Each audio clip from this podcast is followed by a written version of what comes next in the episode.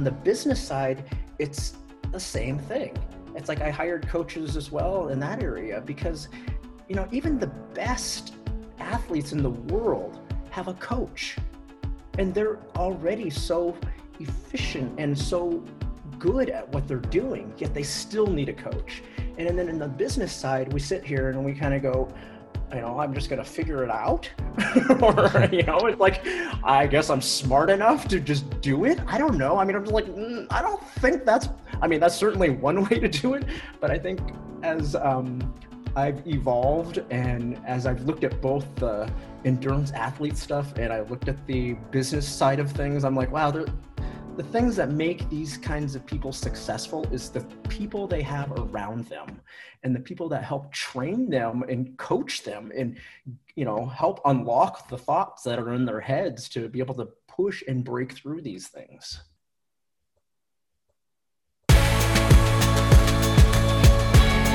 Welcome to the driving force podcast everyone.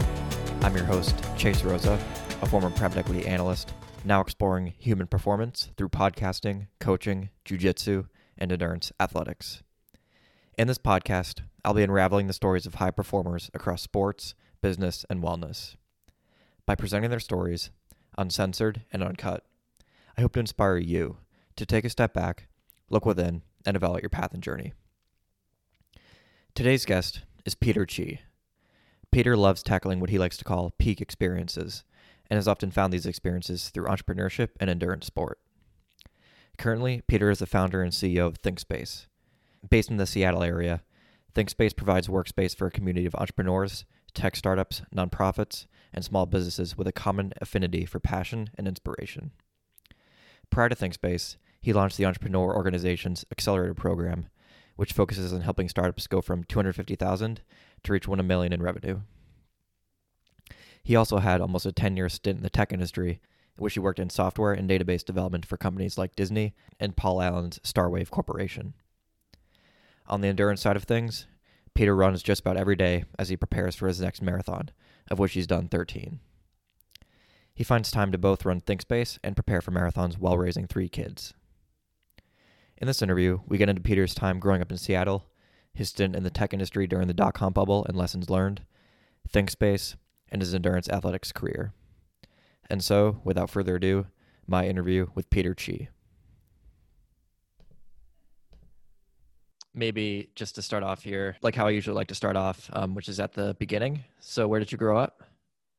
Um, I grew up in Seattle, born in Seattle, lived in Seattle almost my whole life.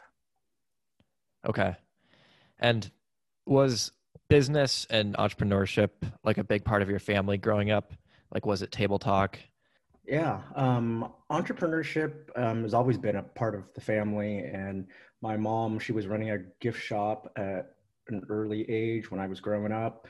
My father, he was um, also doing all kinds of real estate investments. And the talk around the table was always about business and still very much is today. Interesting. So your your mom ran a gift shop and father was in real estate? Yeah so my mother she um, initially was a registered nurse and she did that for quite a while and then um, they opened up that gift shop and then she started to run that.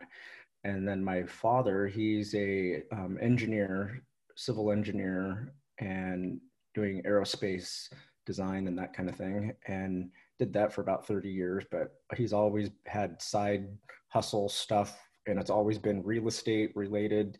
And it's you know buying houses or investing in land and building buildings or houses or that kind of stuff.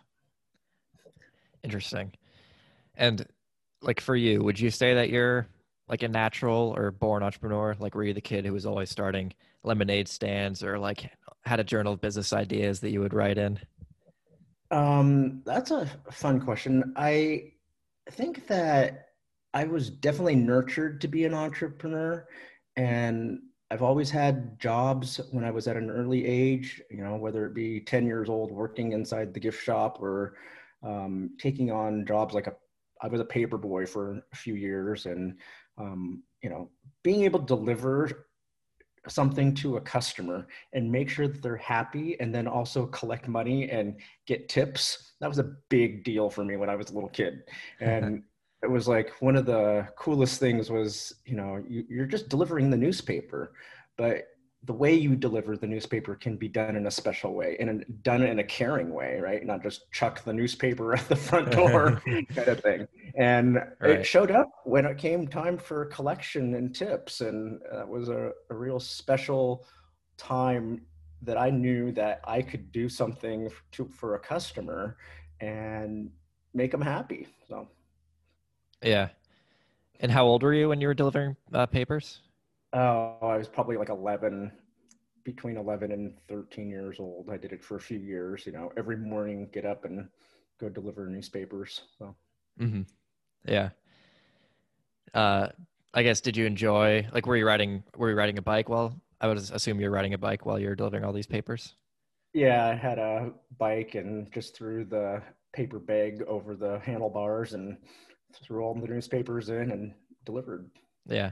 That was fun. It was great. It was also a good way to wake up early in the morning. And I didn't realize I was doing exercise at the time, but um, it was also probably some of the training um, that I started what I do today, even. And this is probably the first time I've ever talked about that. Yeah, yeah. You're already building work capacity for uh, for the 112 mile bike ride for the Ironman, or however long it is, delivering newspapers. Yeah, exactly. Yeah. And do you think that's kind of when you're entrepreneurial fire also might have kind of started to kick in? I don't think it really started until later on. And it was probably after I'd worked in um, corporate world for a number of years before I started to really kind of go back towards what really made me happy. And so it, it would happen much further down the road. Okay. And what what were some of the things that you were like passionate about, um, or like really interested in as a kid? Like, was it sports, music, art, etc.? Um, I did play piano and did a little violin. Did enjoy really enjoyed playing music, but I think I enjoyed more of the um, just play it by ear kind of stuff versus reading sheet music kind of thing. And then practicing was also kind of a big drag for me at the time and i didn't have the discipline to stick with that kind of stuff which is kind of a, a little bit of a regret honestly today. Um, i would would love to go back and play more music. Um, and then i used to draw a lot did a ton of creative type stuff um, you know whether it be arts and crafts type stuff or just drawing or oil painting or those kinds of things. And then i was on my bike a lot so you know, with the neighbor kids, we'd just go ride around everywhere. So um, that was also what I did as a child. Yeah, yeah. And knowing just how active and kind of disciplined you are now with kind of working out and exercising, did your parents encourage an active lifestyle growing up? Um, I think my parents were very neutral about the exercise and the um, out outdoor activity type stuff. School, homework, that was always the priority, and getting good grades, that kind of thing, was the most important thing to them. And I think that's what they recognized as being important and valuable. And the other stuff was okay to do as long as you do your homework. right, right. Yeah. Okay.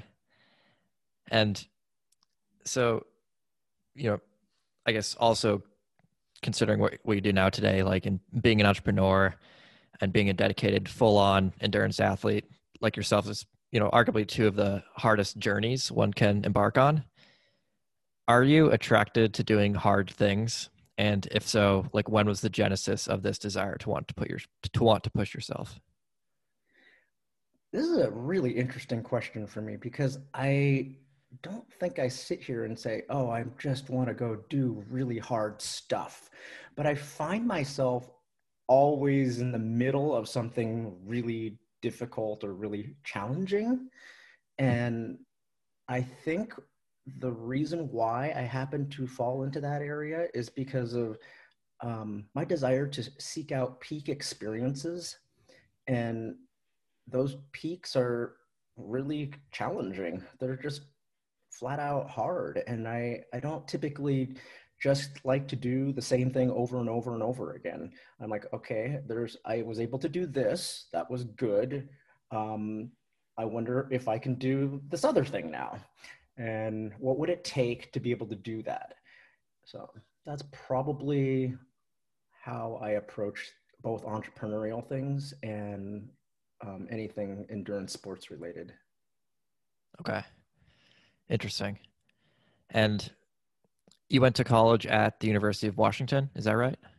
Yeah, I went to the University of Washington and got a degree in business administration with an emphasis in um, management information systems. Okay. What did you think you wanted to do for a career while you were in college? So I love data and analyzing information and just looking at statistics. And I've always felt like information is the most important and valuable thing for business and in any type of job that if you have the, all the information and you understand the information then the people around you are going to seek you out and you will have a, a good job. Okay. And like did did the emergence of internet 1.0 play a role in kind of you leaning more towards kind of like data and technology?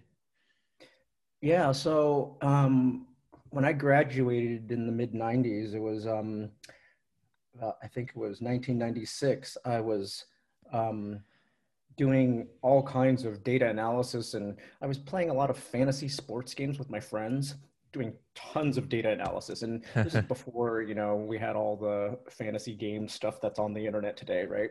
And it was like you're reading newspapers and box scores and entering in stuff into your own spreadsheets and analyzing information. And um, when i found out that there was a company that here locally that paul allen had started called starwave i was like oh that's a fascinating looking company. I think i would want to work there. And they were um, on the you know edge bleeding edge of internet development stuff. And everything's still very text based and just starting to evolve into some you know images and things like that. And i applied for a job and it was doing database administration and building stat loads for fantasy football and fantasy basketball and um, you know all the major league sports. And um, this company, um, Starwave, we ended up launching all of Major League's um, sports websites and ESPN and Disney and um, all these different things. And I was, um, I would say that was probably one of the most enjoyable times ever working. Like I was doing stuff related to what I studied, and it was data and it was sports related and they were paying me money, which was totally a huge shock. And I was just like, wow, I would do this for free. Yeah, that's awesome. And and so what did what did Starwave do? Um, it was really about creating internet related websites and okay. um, back in that day there were no tools that you could just plug in or there was no wordpress right there was no content management systems it was everything had to be written and built by yourself so it was it was a fantastic time. Massive amount of innovation. Um, everybody around me was like brilliant, and I was I felt lucky just being in the room with these people. They were so smart and creative and coming up with new ways to do things. And we were just at the forefront of everything. And the internet was just opening up, and it was just such an exciting time.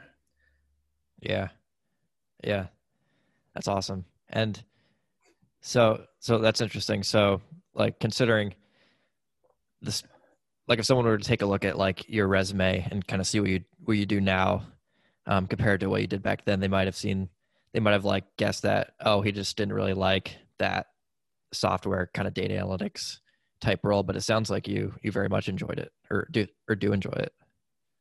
Yeah, I love technology. I love being around technology, and even in today's work that I do, um, you know, I'm running a co-working space in Redmond and Seattle, and um, one of the big reasons why I started up that thing was because I, after I had done my corporate career stuff, um, working for Disney, um, I started working from home and I was doing kind of this real estate development stuff. And working from home was a bit dry, actually. I, I don't really care for it too much. I love being around people because I love feeding off the energy and creative um, stuff that's going on with um, what they're working on. And ThinkSpace came out of that. And it was more of like, I want to get back to a place where we can all do our own stuff, be creative, innovative, working on awesome technology, and not have to work for the man. It was about can we all work and get our stuff done and in the same space? And that's what success was defined for for ThinkSpace. Okay. Interesting. And so after you leave Starwave, Starwave, um, do I have it right that your next job is at a company called OneCast? Yeah, I um, ended up over at a startup company called OneCast Media and doing all their database um, development type work over there running that team.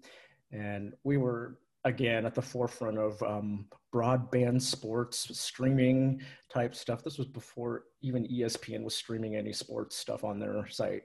And you know, we raised $21 million and blew through it in 12 months. We hired 100 people during that time. It was like a new person starting every, more than one person starting every day. It was just total crazy fast growth.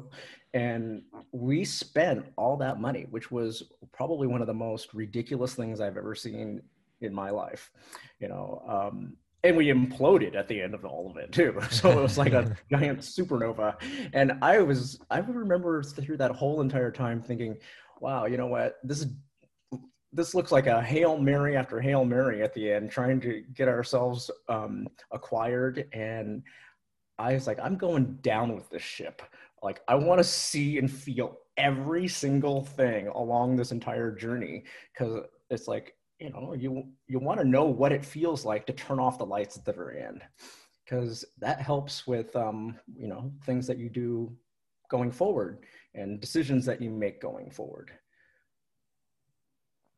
Yeah for sure. And kind of kind of off of that what were some of the like big mistakes that that company made and what were some of the lessons you learned from from those mistakes that you've taken with you to ThinkSpace um you know i think the big thing about the internet boom back then was people were coming up with ideas that um, were very difficult to monetize. And there were a lot of crazy ideas back then, of which some of them actually made sense now. Right? Yeah, Amazon was one of them. At, at, the same time, it was you know this online bookstore, and it somehow evolved into something pretty ridiculously amazing now. And but you know, not all companies are like that, and we had a very difficult time trying to come up with a way to monetize ourselves, but we were extremely good at spending lots of money. And I'd say the one thing that has carried forward with me forever now is how do you be frugal, scrappy, and happy? And, you know, even if you had the resources, can you do it in a frugal way? Like, what is the, the right way to do this versus the expensive, you know, spend without conscience kind of um, way. And then also, I'd say the other thing is growth. It's like growth at any cost is not normal. And I think, you know, as I've gone through, I would call them bubbles, um, multiple bubbles in my career now, um, I've seen that the, a lot of times people, companies are just forced to grow. And I think that part is also not natural and it's a place where I don't really want to be forced to grow at all costs and do unnatural things and you know maybe even some things that don't seem too ethical even. And so i'd say those are the biggest things that i've learned along the way just learning and observing and um, experiencing these things.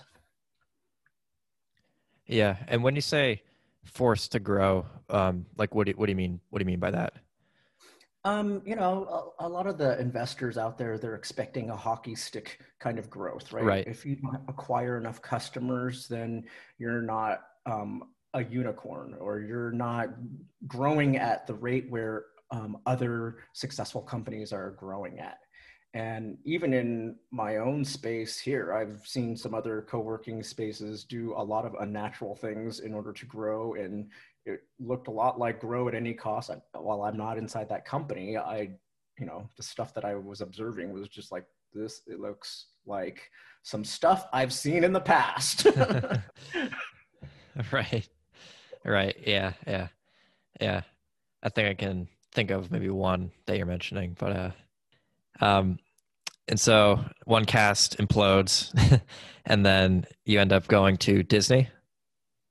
Yeah, I took a month off, and I was laying sheetrock and um, tile and doing that, and I realized that you know what, I probably need to go back and sit behind a computer again instead of um, doing this hard manual labor. and um, Disney um, recruited me to come work for them, and I was running their software engineering team that was doing the registration and billing and data warehousing. And I did that for like four and a half years. Okay. And so was that like your first experience working at a like a really large corporation? Yeah, that was definitely the biggest company I'd ever worked for. Yeah. Did you en- enjoy working for a large like corporation? Um, yeah, Disney was a fantastic company to work for because of the brand was so widely known and it's fun to work for a company that has that kind of clout and recognition and that it also you know disney owns hundreds of companies of which they're all mega media um, brands as well. And so just the association and scale of the size of those kinds of things is really unique to work um, for a company with that kind of reach. Yeah, yeah, for sure. And what were, what were some of their biggest takeaways or lessons learned from working at Disney? Um, I think the interesting thing about working in a person's career, at least my career, is um, as I got, I guess, whatever you want to call success, maybe some people would say success is promotions and um, moving up the ranks and that kind of thing. Um, I ended up doing a lot less of what I really liked doing. And I started doing a lot more email and doing a lot more meetings. And it was more about, I hate, to, well, I guess it's kind of like, you know, the corporate politics kind of things that go on. Okay. Um, and that stuff, I'd say, the thing that I learned the most is in order to be successful in business, you really should over communicate rather than under communicate. And that's with your customers, with your stakeholders, with everybody, um, with your own team. I think that's just super important because when there's not enough information, um, people become less understanding about what's going on. And I think people are generally are good hearted, you know, caring people, but when they don't have enough information, they start to make assumptions that right. aren't typically correct. and so I've emphasized that a lot with um, my teams and you know my company, and um, that's just one of the things that you know this is what we do with our customers. When something goes sideways, you tell them right away, right? And you, you explain what you're doing next, and then you tell them you know twice a day this is the status of what's going on in order how to resolve this particular issue. And mm-hmm. when we do those kinds of things, we can get through pretty much anything that kind of comes out of nowhere and side blindsides us or you know stuff that you just don't expect to happen. You can you can deal with it in a better way. Yeah. Yeah, I love that. That's great. And so after working at Disney, you make a pretty big pivot. Um, so you you go into working at, in real estate development. Yeah. So, you know, one of the things that I do is I would just throw myself at my work in a way where it's everything I got. and I have slept under my desk and been in the office for 36 straight hours to solve problems. And it's like whatever it takes. And when working for big companies, like they appreciate your hard efforts. But um, the thing that feels like happens quite frequently is that we're all just a very small little cog inside these giant machines and um, the effort doesn't feel as satisfying as doing it for yourself. So I decided that, you know, I really want to go do something on my own and I want to put all my energy and effort towards something that I'm building and creating. Um, felt like that would be better use of my energy and time. So I ended up going into um, do more real estate development type stuff. And part of it was after being in technology for over a decade, I felt like the work I was doing was all digital based and it was being rewritten every three years and it was not persistent.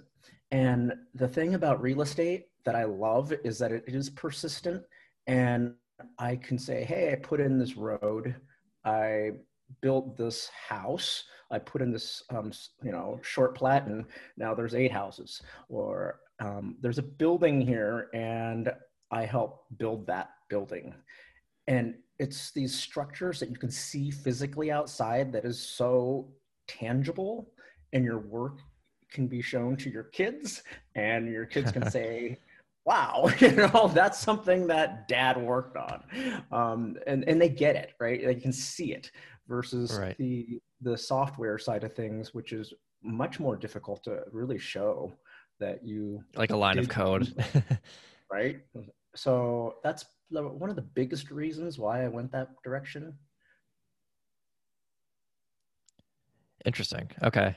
And so, did you start this real estate um, development firm, or like how did this opportunity come about? So my father and I, we both um, built that company up, and he was just doing stuff on the side, and I decided, hey, I can work with him and help him and um, build these different things together. Well, mm-hmm. Did you enjoy your time doing doing the real estate, and did you enjoy working with your dad? Um, I definitely still enjoy doing real estate development type work. I think there's just something incredible about creating things, and um, that that's been something I will continue to keep doing, um, whether it just be small side hustle projects, um, you know, that type of thing. Um, working with my father, it, he's brilliant. Like definitely one of the smartest people on the planet, and I'm I'm lucky to have that around me. Um, also, working with family is really challenging. I'm not going to lie about that at all, and it's um, something that I'm getting better and better at um, at doing.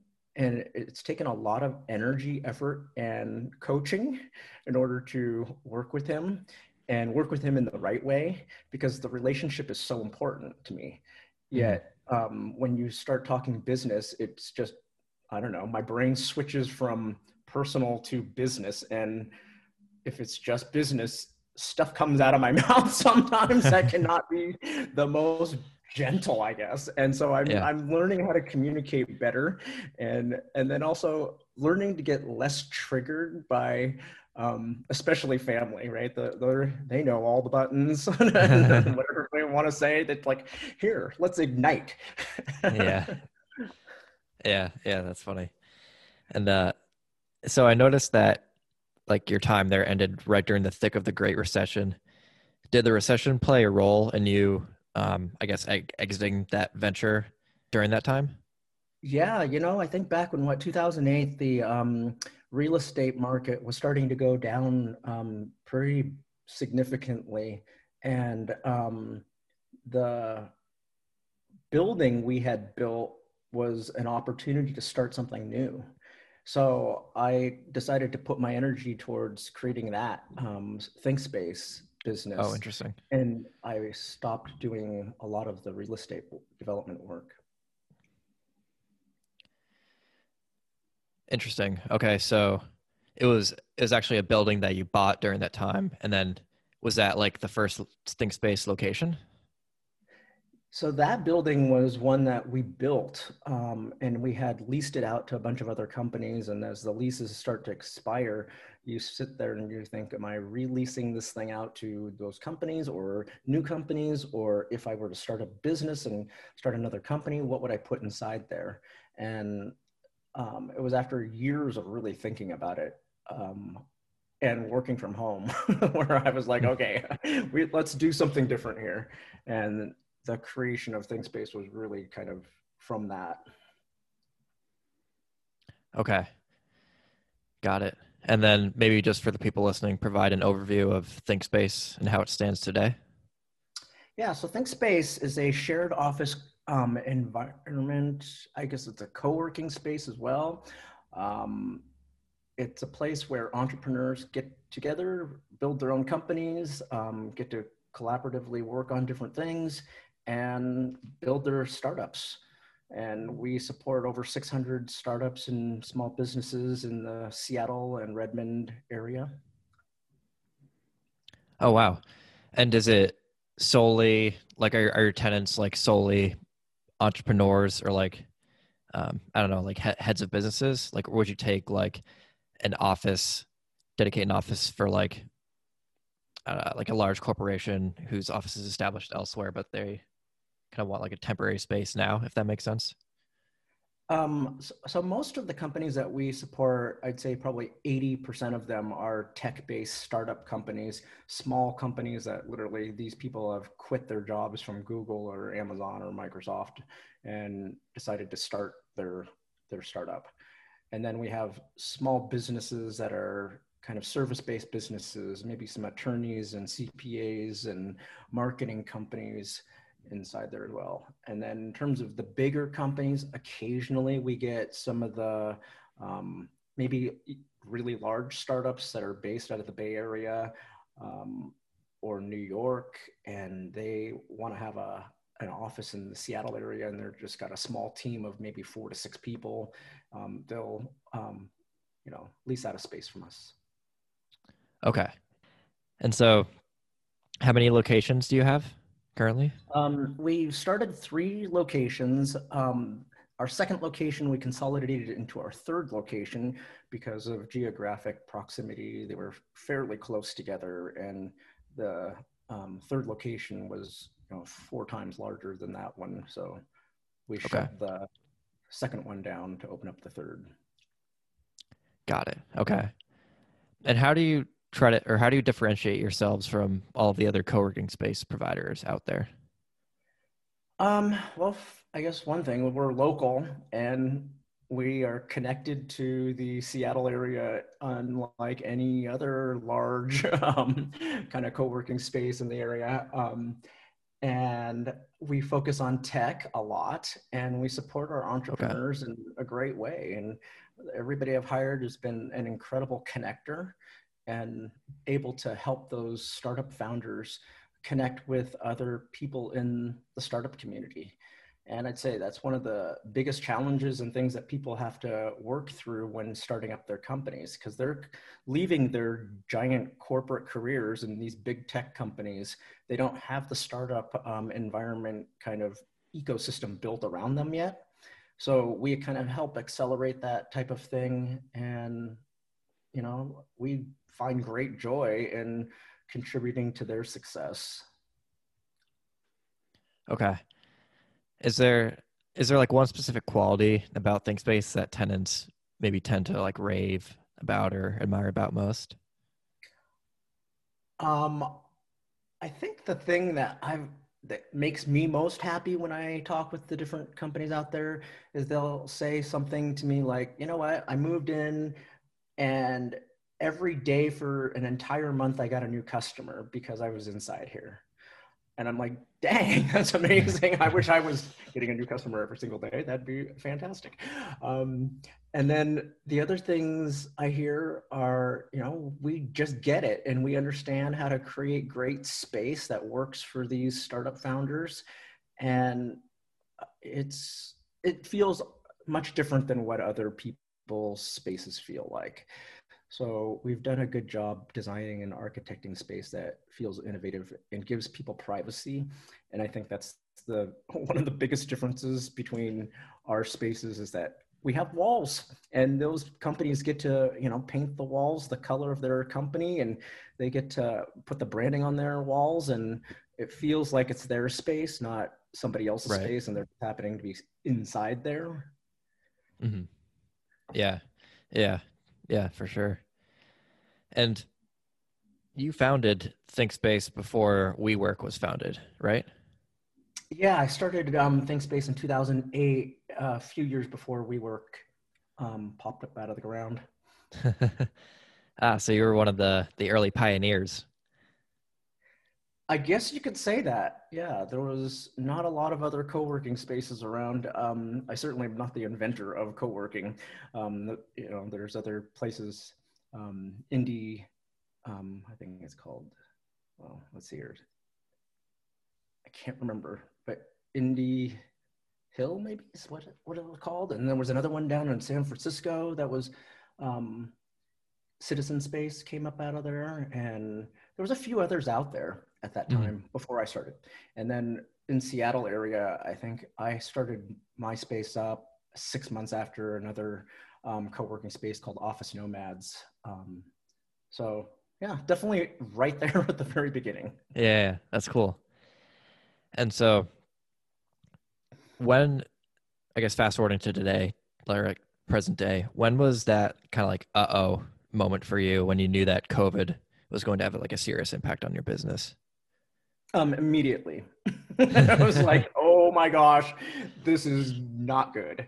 And when you know you've got a community space with lots of people around and then you've got the coronavirus which is called you know six feet apart from every other person um, and you i don't know i was just looking at the whole thing and we have a lot of event space and um, that can hold up to 200 people and uh, you know when the governor says no more meetings larger than nine people um, you're like this is going to totally change the way we do business.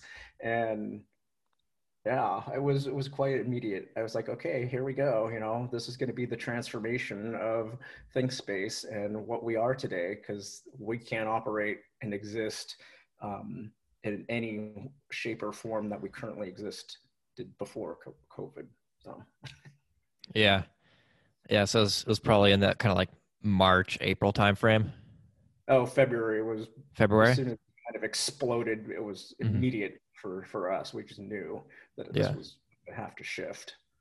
Yeah. Yeah. And so, how have you been able to, you know, pivot and keep the business afloat during this time when you know I think uh, many peers have gone bankrupt?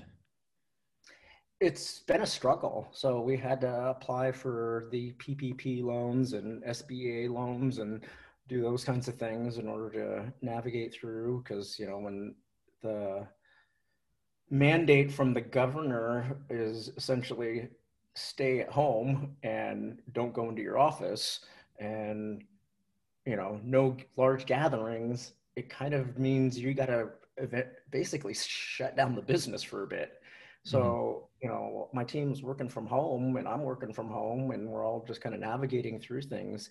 But um you recognize that you know it all has to change. So the open desk co-working concepts for us is gone. We are not returning to do open desk co-working.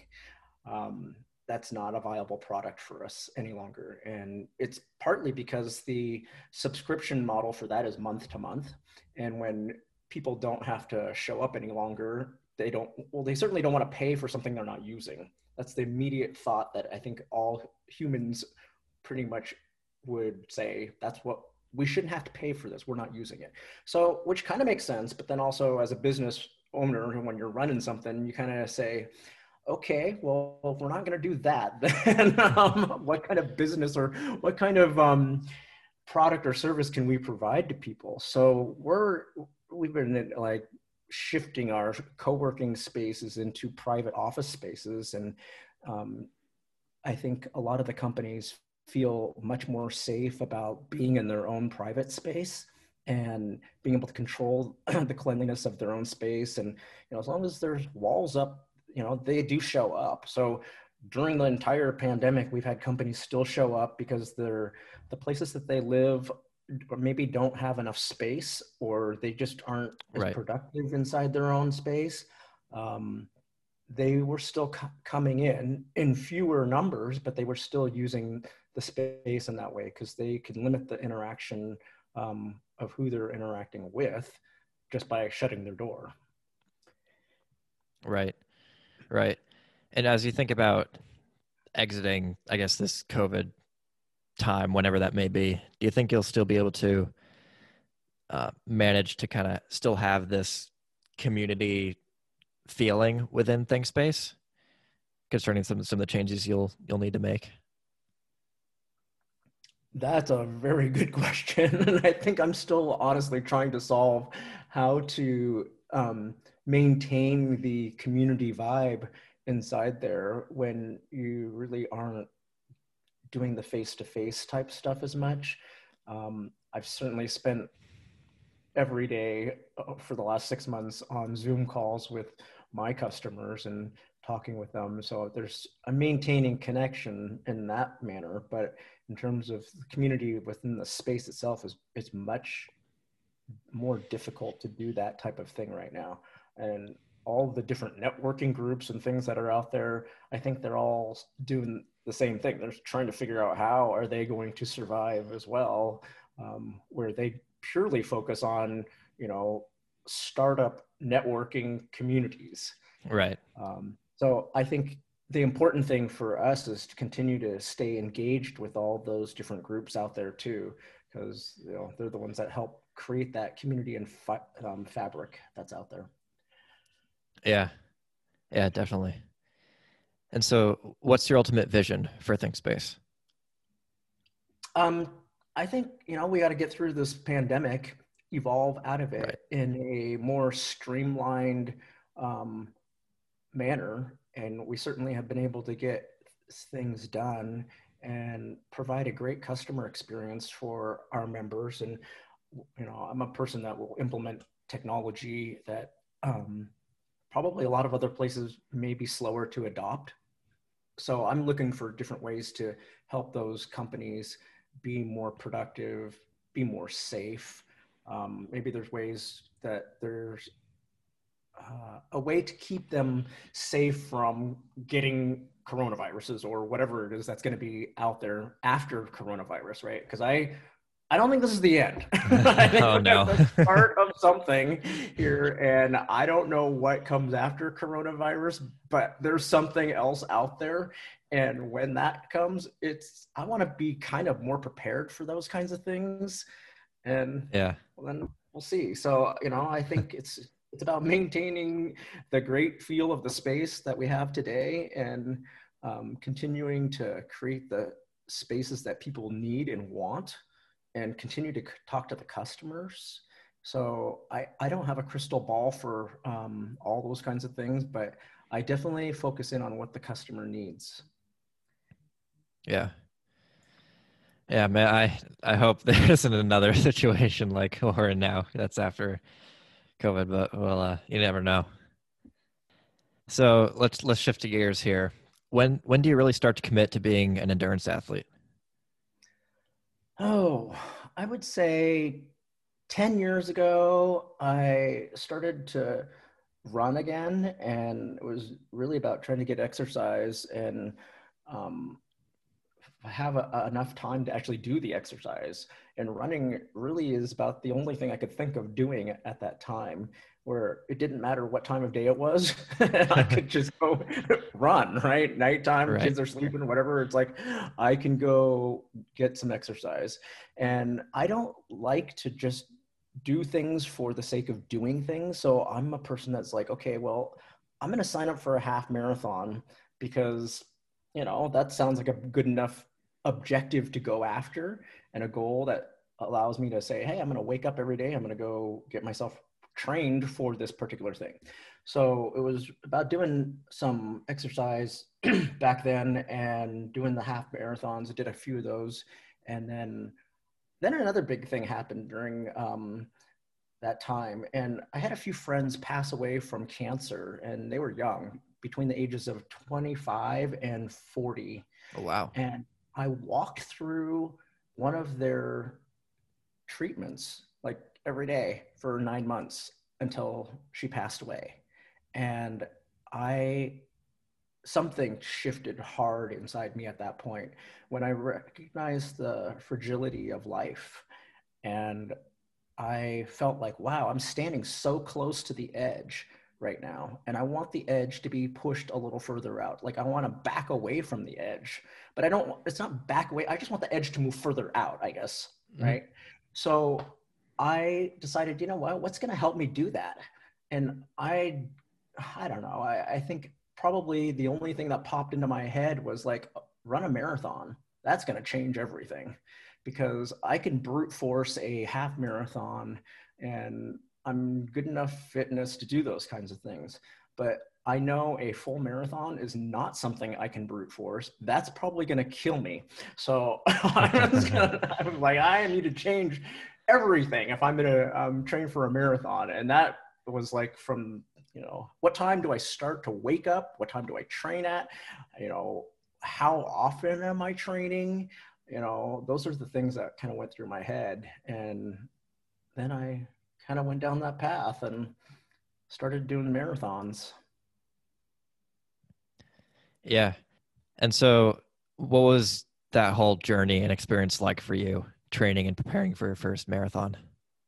Um, you know, I I didn't recognize what was really there um, until I started to um, get closer and closer to the first marathon date, and it was a week before the marathon um, was going to happen. And I just started having a meltdown, like tears every single night. And I was like, oh my gosh, I'm about to go do this really hard thing. And I don't have anybody there at the finish line for me. It's like, I don't know, I, something in my head was saying, I am not going to hug any person when I cross over this finish line and that's going to be really hard for me. Um, and it's it was really a dark, dark moment for me, recognizing that this is what I'm learning from this whole journey of doing a marathon that I want to push the edge further out. It's like has nothing to do with the physical activity, but it was about the the human connection piece of it that meant a lot to me. So I, I don't know. I, I, ended up talking with a few friends along the way during that week, and um, one of them was like, "Didn't you have people supporting you um, during the whole entire time you were training?" I was like, mm, "Okay, yeah, there were some people there that, you know, encouraged me and this and that, right?" And they're like, "Well, just think of it as like, you do have the support." And this marathon, this four hour period of time, is just a dot in the tapestry of something much larger so I bought it enough to um, say, fine, I'm going to go do this thing. right? It was enough to convince me that yeah. I I'm going to go figure this thing out. I I can do this thing. Okay, but um, it did open the door to um, recognizing that there's some stuff there that I really need to work on. I need to figure it out. So I did marathon after marathon after marathon, running into pretty much the same dark walls right there. And it wasn't until I did marathon number four where I um, decided that, you know what, this marathon is going to break me. And I think I'm done. So, like, I'm, I'm, I'm not going to done as in like, I'm going to kill myself done, but I'm um, done as in like, this one's going to take me forever to recover from. Like, I'm going to have to go, you know, travel somewhere and find myself and so what I did was um, I didn't tell anybody I was doing this marathon. I blocked my entire calendar off from the end of that marathon to the end of the year. And I just said, you know what? I'm not coming back.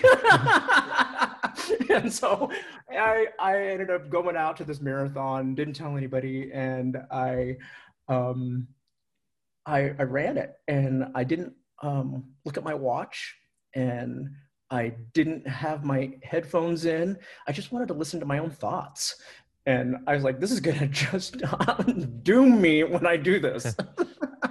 but I kept getting going and I, you know, mile after mile, and I was just getting it done. Right. And then I get towards the finish line and I look at the clock and I'm like, I'm about to PR this thing. And I can't even believe that I'm I'm here alone and nobody knows I'm doing it. And I crossed that finish line and I felt like I 10xed myself. And I was like, holy crap. I just did this one for myself. I did it for my own applause. And that was something that was so unique for me at that point because I was like, okay, I don't know, maybe some of the stuff that I was doing was to, uh, I don't know, seek some attention or maybe it was seek admiration i don't know maybe it's just other, it's something outside of me that um, i was doing it for. And then when i did that i was like wow okay um, i'm alive. I'm not gonna you know melt down and have to you know not work for the rest of the year. I'm, I'm gonna be okay. Wow that's an awesome story. And uh so did you so what did you end up doing i guess after the marathon and, and the new year? Like because since you had it blocked out. Um I, you know i did go back return to work and i kept okay. it a secret for a few weeks that i actually ran the marathon just to savor it and i think in today's world where you know we have so much social media posting going on um, and it's kind of instantaneous like i just finished this thing therefore i post it right but now I'm recognizing that I'm not going to do that all the time, right? I there are things that happen in my life right now that are super special, super meaningful, and I want to savor those moments. And if anything, I, I like want to be super selective of who I share that with. It's like it's not just about putting it out there into social media and letting you know people see and do these things, but it's about really saying, hey, you know what, I care about you, this person, and I want to let you know that I did this thing. And here's this one picture or something that mm-hmm. uh, nobody else gets to see, right? It's like that makes it so much more special than I think the overposting kind of thing that goes on, at least for me. Yeah. Yeah, I would agree. Yeah, I love that too. So today, like, what does your weekly training schedule typically look like? You know, I don't know. 2020 has been totally different than pre-COVID kind of training. Right. You know, I, I was 5 a.m. kind of wake up, do my workouts, do them all before the kids were awake and that kind of thing. And then 2020, um, with every single race that has been canceled, um, it totally has shifted my um, training schedule. So I ran 19 races in 2019. In 2020 i did wow. one virtual boston marathon and that was something that was unsupported and it was on my own right? So it, has been different and i've had to really focus in on like well what is my exercise about and what is my training about and what do i really want to experience during this time? So i have done a lot less road running i've done a lot more trail running and that has been super fun and exciting yeah. and adventurous and challenging. And um, it helps me recharge tremendously too. And it's like i'm away from lots of people. I, I, don't have to worry about the coronavirus stuff because there's so few people out in the middle of the mountains in the middle of nowhere where i'm running. So um, training has become something where i i'm definitely using it to recharge and um, do the things that I really enjoy. Yeah. Yeah, trail running's amazing. I just discovered it this this year, and uh, I was out in uh, uh, Park City, Utah, and there are just tons of trails. Just like, I just absolutely love it.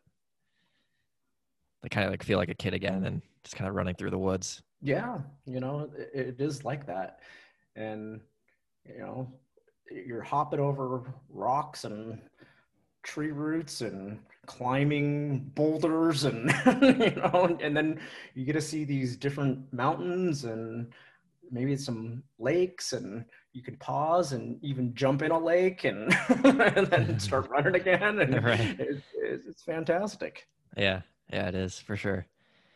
And do you do you run every day? Like do you try to run every day? Um i was running six days a week um before. And now after doing my virtual boston marathon which i ran um, on the pacific crest trail i i did a unsupported um, well, it was about 28.9 mile run from Harts Pass to the northern terminus, which is the United States Canadian border. Okay. And and then I had to backpack my way back out of there. um, it was, you know, it was a lot of effort, a lot of energy, and it was probably the biggest um, thing I've ever taken on in my life. Honestly, um, there's just so much stuff that um, I had never done before and I was doing it all together at the same time. And so um, I exerted a lot. And since um, that took place about a month ago, I've been not running every day. I've been doing maybe every other day, giving my body a, a lot more rest. And then the, the type of workouts that I'm doing now are really about, um, they're easy workouts, you know, as an easy as in slow pace, but I'm doing like 10 miles at a time now. Right. And so it's still, you know, hard from that perspective, but because the pace is a lot slower, it's a lot less wear and tear on my body. Right. And I am pretty much just running right now. I, um, the weather's turned and it's getting cooler, not swimming as much because, you know, I would be swimming in a lake. Mm-hmm. Right. Right. So, how have you been able to like balance your training needs with also raising three kids and building and running a startup? Um, you know, I think it's about time prioritization and doing things when you know the kids are sleeping and then i'm not missing out on any of the stuff that's going on in their worlds. Um, i've always had a set of core values things that uh, govern me and one of them is to show up for my kids. And no matter what they're doing, you know, whether it be, you know, well, schools related stuff, if it's dads and donuts, or if it's a track meet cross country thing, or if it's a soccer thing, or it's a band concert, it's like I got to show up and be there for them. And then the second thing is my health. It's like I've always felt like if I focus in on my health, then the other, it gives me the ability to be strong for the other things that I really care about. And then third thing is the connection and relationships and putting a lot of energy and focus on the, those relationships that I care about most.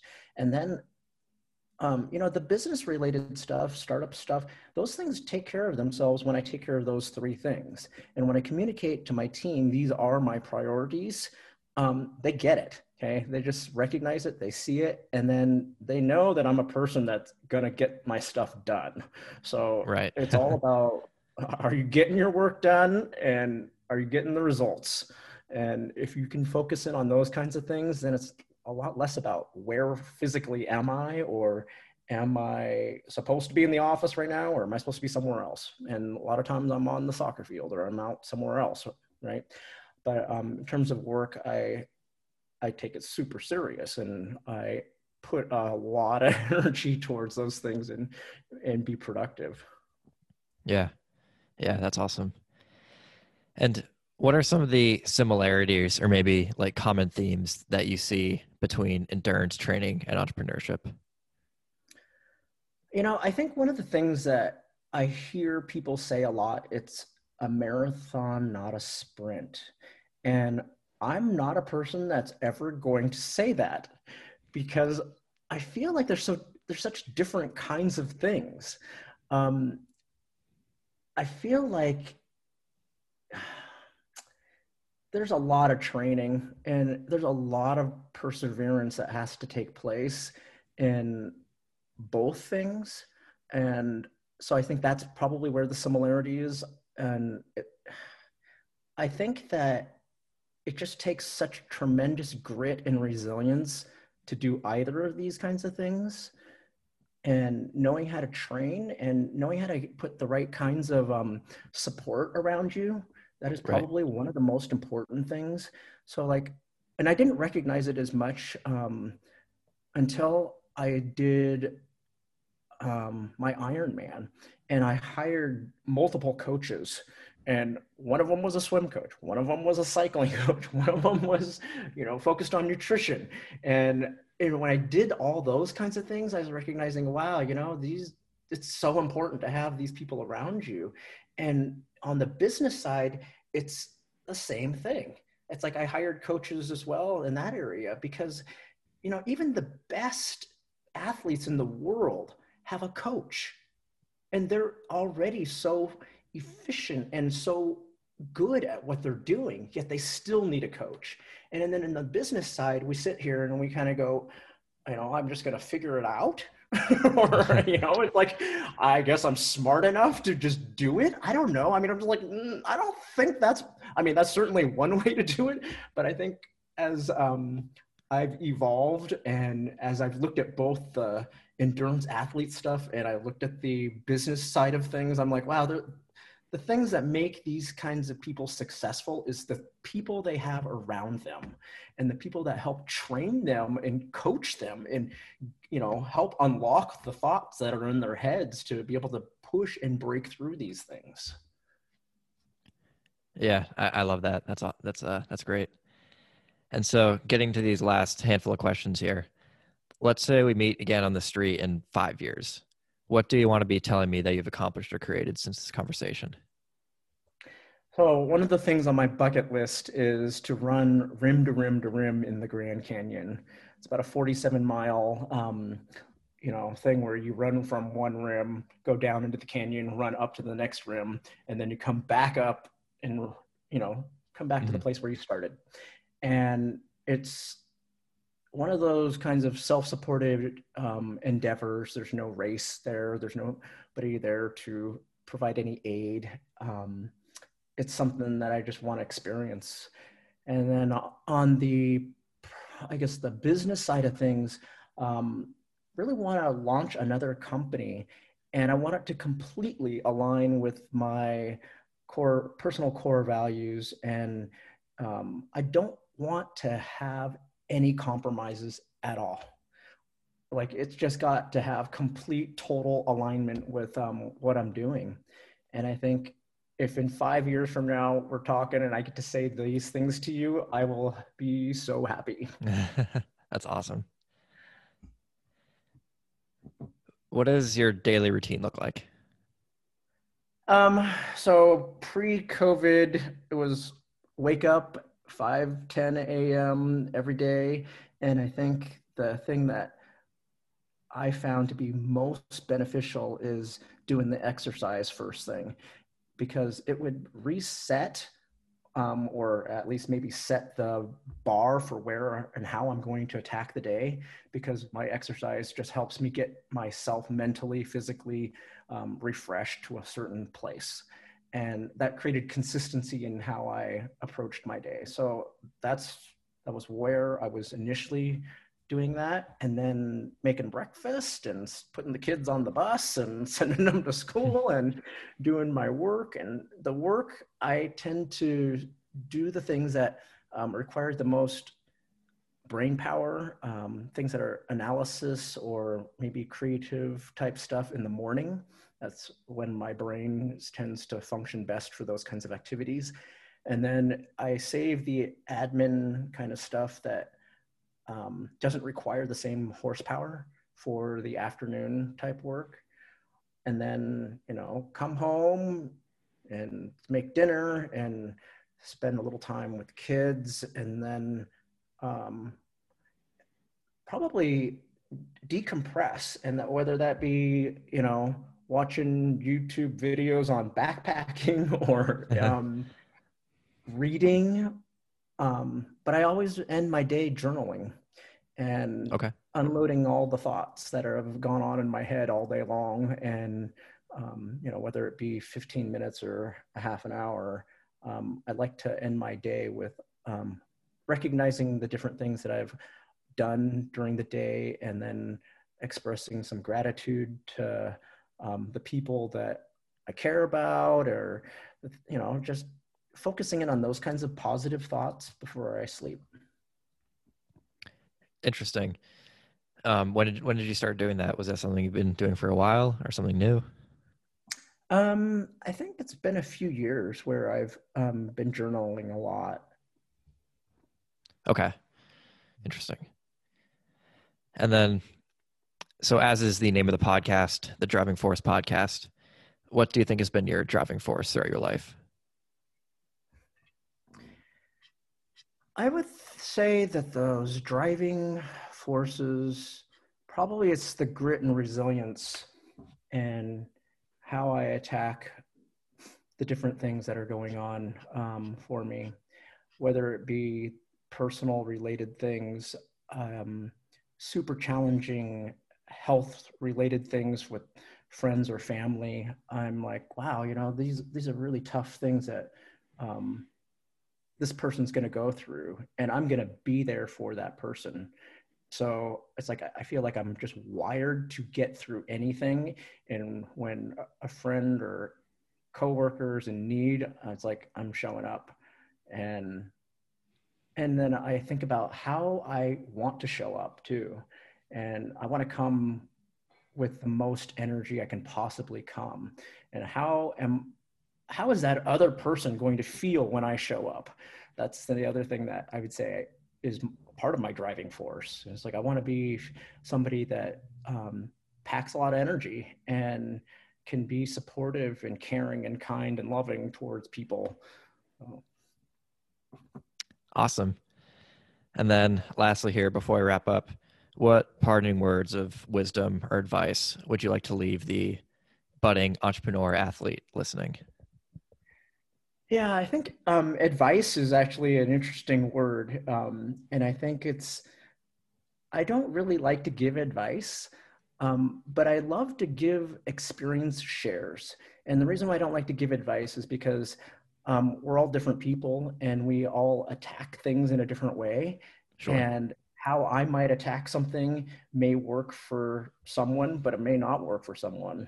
And they may execute something differently than the way I would have executed it, and vice versa, right? And so we might end up with right. different results.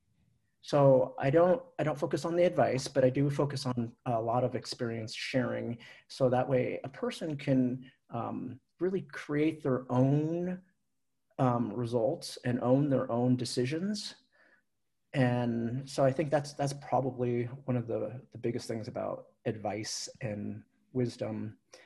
And I'd say the thing that I probably leave everybody with um, that's listening is part of my marathon mantra. I always write the word light on my hand, and that stands for light and little effort because that's what I want my body and mind to feel like when I'm doing that particular hard activity. So it's not about I got to push so hard i'm on that red line and i'm going to blow up right? That's that's not the feeling that i want to have for business or endurance athlete training and running and those kinds of things. I want this thing whatever i'm doing to feel like wow you know yeah it's hard but i'm also feeling like this is light. I got it. And right. and so i think if we if people were to focus in on that kind of feeling while they're doing their work um, it's going to feel good. It's, you know, it's like, hey, I got this work, right? I, I got this project. I got this startup idea. Um, it's given me energy. It's um, there's a lot of flow in that, right? It's not bumping up against walls and then throwing your hands up in the air. It's about, you know, how do I get through these things in the right way? And so focusing on light, lightness is the key there. Awesome. It's a great place to end. Peter, thanks again for coming on. This is great. Thank you, Chase. Really appreciate you um, inviting me into this and asking such really insightful questions. I, um, I've really enjoyed this. Yeah, me too. Thank you. Where can people go to find you online and learn more about ThinkSpace? Um, so thinkspace.com is the website. And then um, I do post on Instagram. So peter.chee is where you can find the photos and things. And it's really mostly about where I recharge and um, where I enjoy spending my time, which is outside. and it's running, it's in the mountains or in a lake. Um, so if you enjoy those kinds of photos, then you might enjoy looking at some of the things that I do. awesome. And you all can also visit my website, chaserosa.com, and follow me on Instagram at chaserosa4 for updates on new episodes. Thanks everyone who's listening, and see you next time.